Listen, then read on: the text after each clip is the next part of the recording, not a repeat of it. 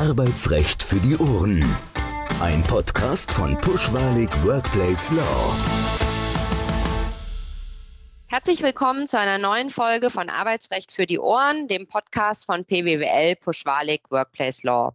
Mein Name ist Katrin Scheicht und für diejenigen von Ihnen, die heute zum ersten Mal zuhören, ich bin Partnerin im Münchner Büro von PWWL und ich sitze heute zusammen mit meinem Kollegen Dr. Albrecht Nehls, Partner in Hamburg. Hallo Albrecht, schön, dass du da bist. Stell du dich doch auch einmal ganz kurz vor. Ja, hallo Katrin. Vielen Dank, dass ich dabei sein kann. Mein Name ist Albrecht Nils, Partner von Puschwadig am anderen Ende der Republik im Hamburger Büro seit langer, langer Zeit im Arbeitsrecht tätig, wie wir alle bei Puschwalig im Bereich namentlich der Organmitglieder, Geschäftsführer und Vorstände, aber auch den weiteren Bereichen des Arbeitsrechts bis hin zu dem heutigen Thema gewissermaßen etwas aus dem Employment Housekeeping Arbeitszeugnisse. Ja, vielen Dank, Albrecht. Und du hast es gerade schon gesagt. Wir sprechen heute über das Arbeitszeugnis und was dabei zu beachten ist. Natürlich sowohl für Unternehmen als auch für die Mitarbeitenden. Und damit wir unsere Hörerinnen und Hörer nicht länger auf die Folter spannen, würde ich direkt in das Thema einsteigen. Vielleicht kannst du mal ganz kurz erklären, für diejenigen, die nicht so tief tätig sind im Arbeitsrecht wie du, was sind denn die rechtlichen Grundlagen für ein Arbeitszeugnis?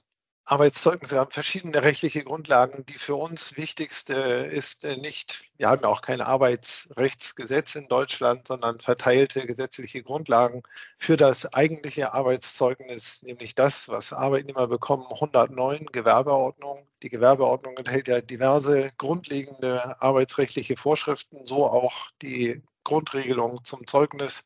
Daneben noch älter, noch allgemeiner, wenn wir so möchten, 630 BGB für sonstige Dienstnehmer.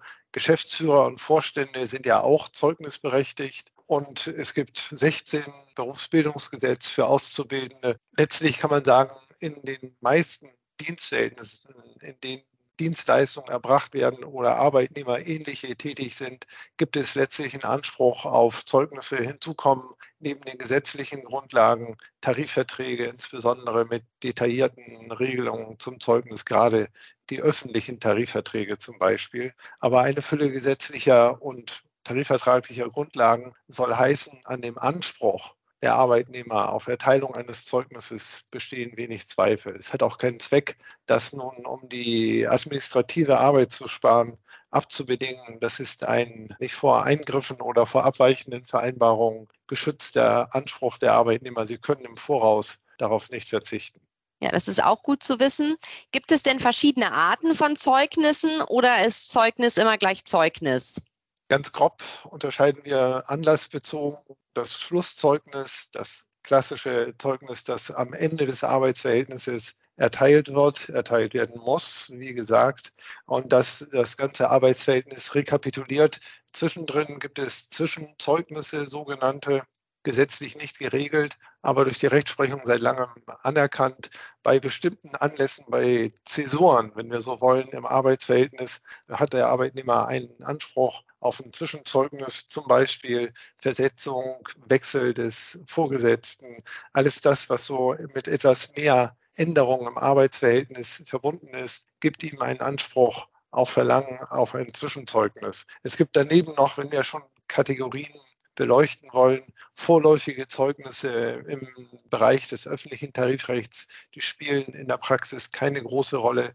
Bedeutet, dass zum Beispiel nach Ausspruch der Kündigung vor Erteilung eines Zwischen- oder auch Schlusszeugnisses schon mal ein erstes, ein vorläufiges Zeugnis erteilt wird. Ich habe es persönlich in der Praxis noch gar nicht gesehen, was mich zu der Vermutung ermutigt, dass es in der Praxis auch nicht so häufig erteilt oder darum gestritten wird. Ich habe es tatsächlich auch noch nicht gesehen. Insofern haben wir da den gleichen Eindruck aus der Praxis. Du hattest jetzt gerade schon gesagt, das Endzeugnis, das sagt auch schon der Titel, muss am Ende des Arbeitsverhältnisses ausgestellt werden. Dann hattest du das Zwischenzeugnis genannt. Beim Zwischenzeugnis kann es verschiedene Anlässe geben. Es gibt ja aber nicht nur den Zeitpunkt, der relevant ist, sondern es gibt ja auch formale Anforderungen an ein Zeugnis. Ich erinnere mich an Schreiben von gegnerischen Anwälten, der Mandant hätte das Zeugnis aus Versehen oder vielleicht auch absichtlich geknickt und das sei nicht akzeptabel und ähnliches. Was ist denn dabei zu beachten, wenn wir an die Form des ganzen Dokuments denken?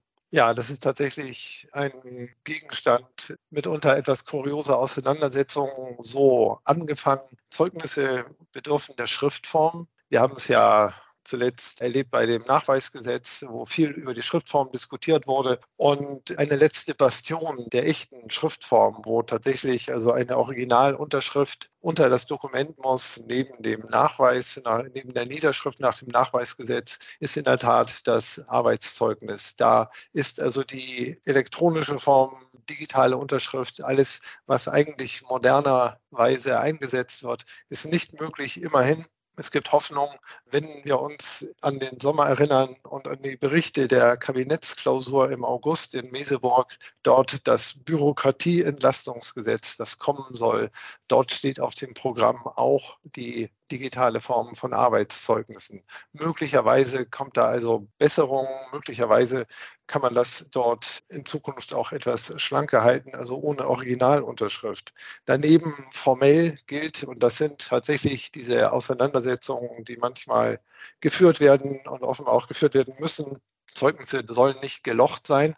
Es sei denn übrigens, ist ja denkbar, nicht, dass ein Unternehmen aus Marketinggründen gelochtes Briefpapier standardmäßig verwendet. Dann nicht, dann ist auch das Arbeitszeugnis gelocht. Auch das gehört zu den Dingen, die ich noch nicht selbst bearbeiten durfte, aber möglich ist es ja. Es darf nicht geknickt, es darf nicht geklammert und es darf auch nicht sonst mit sich fleckig sein, sondern es soll ungeknickt, sauber ausgefertigt und mit Originalunterschrift soll es dem Arbeitnehmer zugehen, was dazu führt, dass die Zeugnisse dann üblicherweise mit einem verstärkten Briefumschlag verschickt werden, damit es nicht dreimal geschickt werden muss gut zu wissen, sollte man dann, denken, um den administrativen Aufwand für die Mehrausfertigung gegebenenfalls zu vermeiden. Wenn wir von den formalen Anforderungen wegkommen, was gilt denn zum Inhalt? Was muss alles im Zeugnis stehen und was darf gegebenenfalls nicht drin stehen? Ja, auch da ganz grob. Wir unterscheiden einfache und qualifizierte Zeugnisse, wobei das einfache Zeugnis spielt auch wiederum kaum eine Rolle. Die Zeugnisse werden heute üblicherweise auch bei ganz kurzen Arbeitsverhältnissen und einem überschaubaren Aufgabenbereich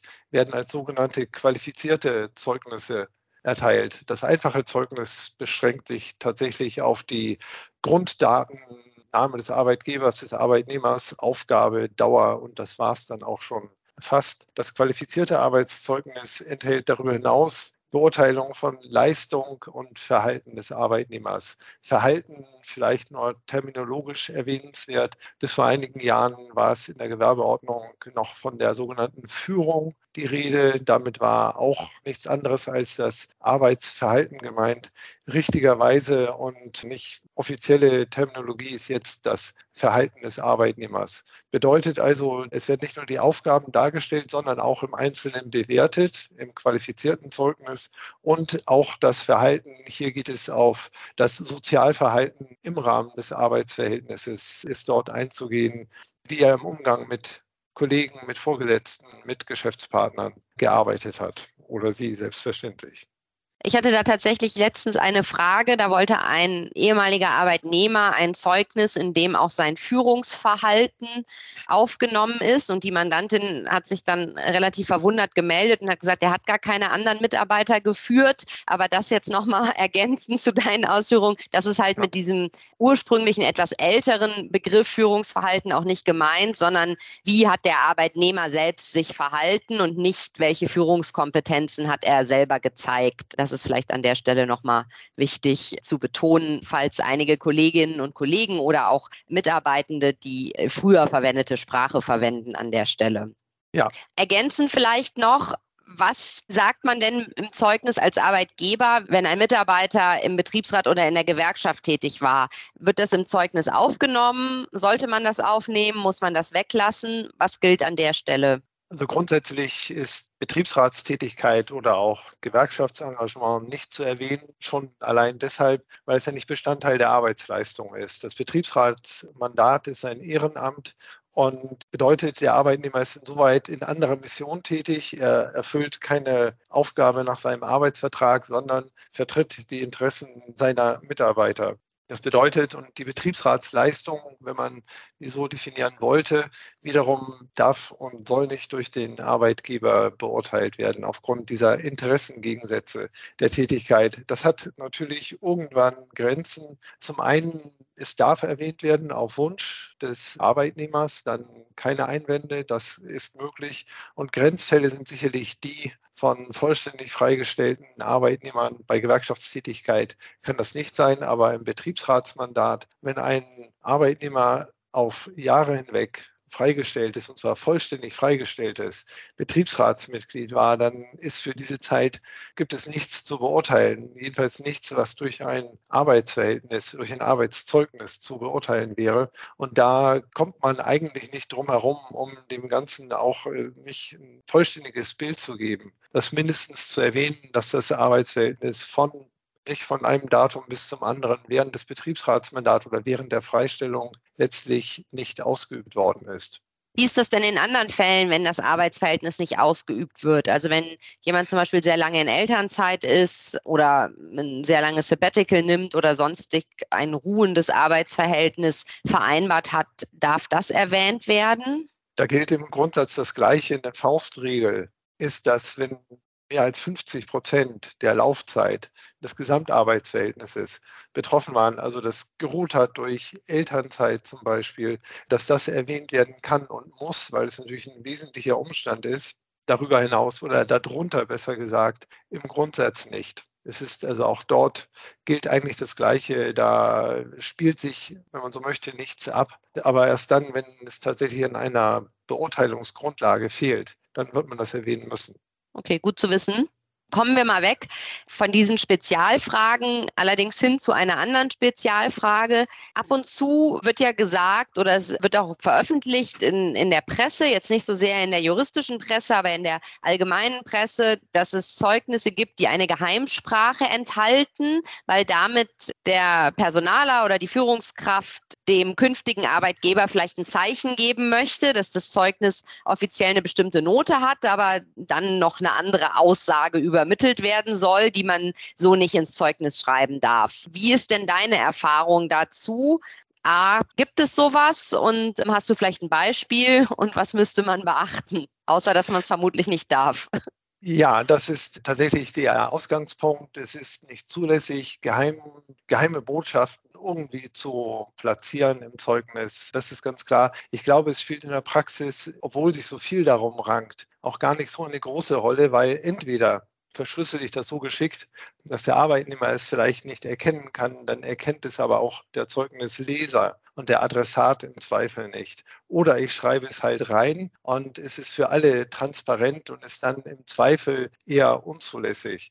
Und es gibt solche Formulierungen, ich zeigte stets Verständnis für seine Arbeit, soll heißen, er war also wenig engagiert und all dergleichen. Es gibt da eine Vielzahl, es gibt zum Teil Kataloge von solchen Formeln, die sind in der Praxis, glaube ich, nicht wirklich tauglich. Wir haben es neulich mal probiert. Wir haben in einem Seminar über Arbeitszeugnisse eine Gruppe von gestandenen Personalern, denen haben wir einzelne solcher Codes nicht, wie sie halt kolportiert werden, mal vorgetragen, gesagt und sollen jetzt mal das deuten. Da kamen sehr unterschiedliche Interpretationen raus. Natürlich die positive oder negative Tendenz, die ist da erkennbar. Aber ich glaube, da stiftet man im Zweifel mehr Verwirrung. Und jedenfalls, das waren, wie gesagt, erfahrene Personaler. Und es ging so weit auseinander, dass man sagen kann, diese Codes, diese geheimen Botschaften, die kamen nicht so richtig an. Eine der amüsantesten Entscheidungen vielleicht war eine des Arbeitsgerichts Kiel, wo es darum ging, dass der Zeugnisautor, der Arbeitgeber unterschrieben hat und in seine Unterschrift ein Smiley eingebaut hat. Und er hatte es in dem Zeugnis in einen Frowny, also mit runtergezogenen Mundwinkeln, verwandelt. Und das ist beanstandet worden, weil es natürlich so etwas ist. Und dann war aber tatsächlich das Ergebnis das, wenn er, wie er selbst behauptete, regelmäßig einen echten, also einen fröhlichen Smiley dort einbaute, dann muss es bitte auch in die Zeugnisunterschrift aufgenommen werden. Aber das sind letztlich, und ich glaube, die wenigsten Personalabteilungen, die professionell arbeiten, investieren Energie darin, Codes zu entwickeln und da geheime Dinge in die Zeugnisse hineinzutüfteln, ist nicht meine Wahrnehmung. Meine auch nicht im Übrigen. Wenn wir dann mal wieder zurück zu dem offiziellen Inhalt kommen, welche Bewertungen gibt es denn und was genau wird bewertet im Zeugnis? Ja, da wiederum sprechen wir nicht über Geheimcodes, sondern gibt es eingespielte Formulierungen, die sich entwickelt haben, quer zur deutschen Sprache zum Teil, muss man ja sagen. Aber da gibt es tatsächlich nicht definierte, aber sehr etablierte Begriffe, die für alle Beteiligten auch klar erkennbar sind. Nicht? Und wir sprechen bei Zeugnissen letztlich über ein System von Schulnoten von 1 bis 6. Und die 1, das sehr gut ist, dass in der Leistungsbeurteilung stets zu unserer vollsten Zufriedenheit. Dann geht es weiter, stets zu unserer vollen und diese Skala kann man dann rauf und runter spielen. Aber das sind tatsächlich übliche Begriffe. Es ist nicht verpflichtend, nur die im Zeugnis zu verwenden, aber die sind transparent und die können natürlich auch zulässigerweise verwendet werden, sollten es auch, weil es die Sache letztlich vereinfacht. Ja, das stimmt tatsächlich. Darauf bestehen natürlich auch dann die Arbeitnehmer bzw. ehemaligen Arbeitnehmer, dass eine übliche Bewertung auch enthalten ist. Wenn es dann trotz allem noch Streit über das Zeugnis gibt, also entweder weil gar kein Zeugnis ausgestellt wird, das könnte ja mal passieren, oder aber weil Änderungswünsche bestehen, die das Unternehmen aber so nicht umsetzen möchte. Was macht man denn dann? Also vor allen Dingen auf Arbeitnehmerseite an der Stelle tatsächlich, weil der Arbeitgeber ist ja Herr über das Zeugnis. Deswegen hätte das To-Do der Arbeitnehmer dagegen vorzugehen. Was müsste oder was könnte der tun? Ja, und tatsächlich so kommen wir natürlich direkt zum Arbeitsgericht. Davor ganz bemerkenswert, wir haben ja gerade über die Notenskala gesprochen. Das ist sicherlich ganz wichtig, zu schauen, wann ist denn ein Zeugnis so, dass ich es angreifen kann, auch als Arbeitnehmer. Wo ist die Normallinie? Wo ist eine Abweichung? Und das Bundesarbeitsgericht sagt in ständiger und gefestigter Rechtsprechung, dass die Normalnote weiterhin das Befriedigende ist. Das heißt, zu unserer vollen Zufriedenheit oder alternativ stets zu unserer Zufriedenheit in dieser Zeugnisterminologie. Das ist das, der Normalfall. Abweichungen nach oben oder nach unten muss dann derjenige darlegen oder beweisen, der sie für sich in Anspruch nehmen will. Bedeutet, der Arbeitnehmer, der ein Zeugnis bekommt mit einer befriedigenden Beurteilung, der muss darlegen und beweisen, dass er überdurchschnittlich gearbeitet hat und sein Verhalten auch überdurchschnittlich gut war. Er ist also dran, er ist in der Darlegungs- und Beweislast, was häufig sehr schwierig ist für einen Arbeitnehmer, Zwischenzeugnisse können ihm helfen oder Zwischenbeurteilungen, aber sonst ist es natürlich sehr schwer. Wir sprechen hier insgesamt über einen Bereich, der ganz schwer messbar ist. Die wenigsten Arbeitsverhältnisse, die Arbeitsleistung ist ganz selten wirklich objektiv zählbar oder messbar, sondern da sind sehr viele weiche Faktoren, die da eine Rolle spielen. Trotzdem, es gilt, das befriedigend ist der Normalfall und der Arbeitnehmer, der jetzt ein gutes oder sehr gutes Zeugnis haben möchte, der muss sagen, warum er mindestens überdurchschnittlich, vielleicht eben auch weit überdurchschnittlich gut seine Aufgaben erfüllt hat. Umgekehrt, der Arbeitgeber, der ein Zeugnis ausstellt, das nur eine ausreichende Benotung vorsieht, der muss sagen, muss auch darlegen und ebenso beweisen können, dass dieser betreffende Arbeitnehmer deutlich unter dem Durchschnitt gelegen hat. Das Ganze ist nach meiner Erfahrung, und ich glaube, die, die im Personalbereich mit Zeugnissen befasst sind, werden das teilen, scheint mir etwas überholt zu sein. Ich glaube, in der Praxis ist die Normalnote das gut. Das ja, wird mindestens. Ja, und trotzdem ist es ja enorm hilfreich zu wissen, man kriegt Zeugnisdiskussionen und gerade jedenfalls über die Noten kriegt man natürlich ganz gut eingefangen, wenn man daran erinnert. Und da hat man auf Arbeitgeberseite jedenfalls ein sehr valides Argument. Besser kann man es ja kaum haben, nicht? als dass man eine solide und auch noch bis in die Gegenwart bestätigte Rechtsprechung des BAG hat, auf die man sich stützen kann. Das hilft jedenfalls. Man kann ja hinterher immer noch Kompromisse machen. Ja, das sehe ich auch so und das ist auch meine Erfahrung an der Stelle. Hast du denn weitere Hinweise zum Abschluss, an die Unternehmen oder Mitarbeitende denken sollten, wenn es ums Zeugnis geht? Irgendwas, was ganz besonders wichtig ist, was häufig vergessen wird oder ähnliches? Ja, zunächst noch das kurz zum Abschluss von Streitigkeiten jedenfalls. Ja. Auch das ist eine Erfahrung, die man schnell macht, wenn man sich mit Zeugnissen vor dem Arbeitsgericht befasst. Die meisten Arbeitsgerichte, deshalb dürfen wir uns fast wundern, dass wir da so eine stetige Rechtsprechung des BAG haben. Eine große Zahl, sage ich ganz vorsichtig, von Arbeitsrichtern weigert sich standhaft, Zeugnisstreitigkeiten überhaupt zu entscheiden. Der Vergleichsdruck im arbeitsgerichtlichen Verfahren ist, wie wir wissen, ohnehin hoch. Bei Zeugnisstreitigkeiten wird es sehr deutlich. Also ich habe es erlebt, dass ein Vorsitzender mich zu einer Verhandlung über ein Zeugnis mit den Worten begrüßte, er hätte in den bisherigen 15 Jahren, die er als Arbeitsrichter tätig war, noch nie einen Zeugnisstreit entschieden. Und das würde nicht der erste Fall werden. Und so wurde es dann auch, so kam es dann natürlich auch. Das muss man auch wissen, jedenfalls um sich so ein bisschen innerlich vorzubereiten auf die Verhandlungen vor dem Arbeitsgericht. Es herrscht auch sicherlich richtigerweise dort eine große Neigung der Arbeitsrichter, das vor Ort Zeile für Zeile, wenn es denn sein muss, durchzugehen und dann festzunageln, damit diese Streitigkeiten, die sonst enorm aufwendig und enorm mühsam werden, relativ schlank beendet werden können. Das führt zu deiner Frage, was man beachten soll und was hilfreich ist. Zum einen ist es hilfreich zu dokumentieren, solche Zwischenbeurteilungen. Natürlich kann der Arbeitnehmer sich auch später darauf stützen, aber es ist eine große Hilfe in Zeugnisverfahren, wenn es regelmäßige Leistungsbeurteilungen gegeben hat. Die prägen dann doch das, was auch zum Schluss als Beurteilung kommt. Und ein weiterer, mehr etwas pragmatischerer Punkt ist, wenn man in einem Kündigungsschutzrechtsstreit ist. Und häufig werden dann ja Zeugnisregelungen aufgenommen, häufig auch nur mit der Note mit gut oder sehr gut oder wohlwollend und der Arbeitnehmer darf einen Entwurf liefern.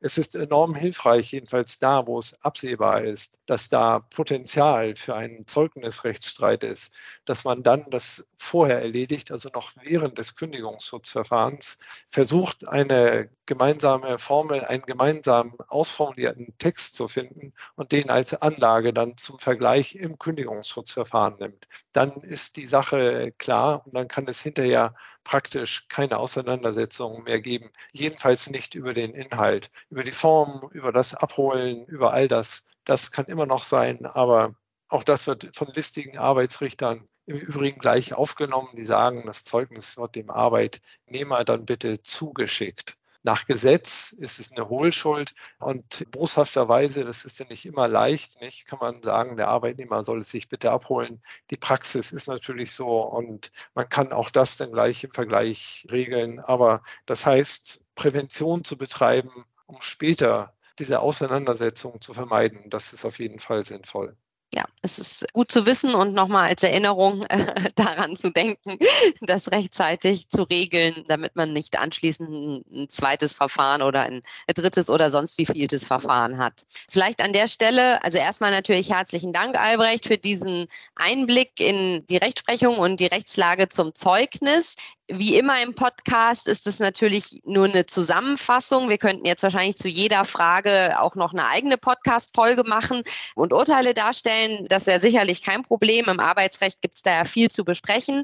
Für alle diejenigen Hörerinnen und Hörer, die sich dafür tiefergehend interessieren, bieten wir am 28. November 2023 ein Abendforum mit dir, Albrecht, und einem Richter an. Und da wird es dann zwei Stunden nur um das Thema Zeugnisse gehen. Also wenn wir das Interesse jetzt geweckt haben oder wer sich damit immer schon mal vertieft beschäftigen wollte, für den ist, glaube ich, das Abendforum die richtige Veranstaltung und die Hinweise, wie man sich dort anmelden kann, die verlinken wir natürlich auch in der Podcast-Folge in den Show Notes. Also für alle Hörerinnen und Hörer, die weitere Informationen zum Zeugnis benötigen, können wir die Veranstaltung nur empfehlen.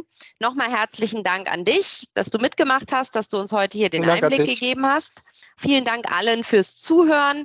Für Fragen, Anregungen oder Feedback steht bis zum nächsten Mal natürlich wieder die E-Mail-Adresse podcast.pwwl.de zur Verfügung. Auch wenn Sie Themenwünsche haben zum Beispiel oder selber im Podcast mitmachen möchten, können Sie gerne dorthin schreiben. Wir versuchen das dann zu berücksichtigen, damit auch das, was Sie als Hörerinnen und Hörer am meisten interessiert, tatsächlich auch im Podcast abgehandelt wird. Und ansonsten sage ich auf Wiederhören. Bis zum nächsten Mal. In zwei Wochen gibt es die neue Folge. Bis dann. Tschüss. Tschüss, vielen Dank.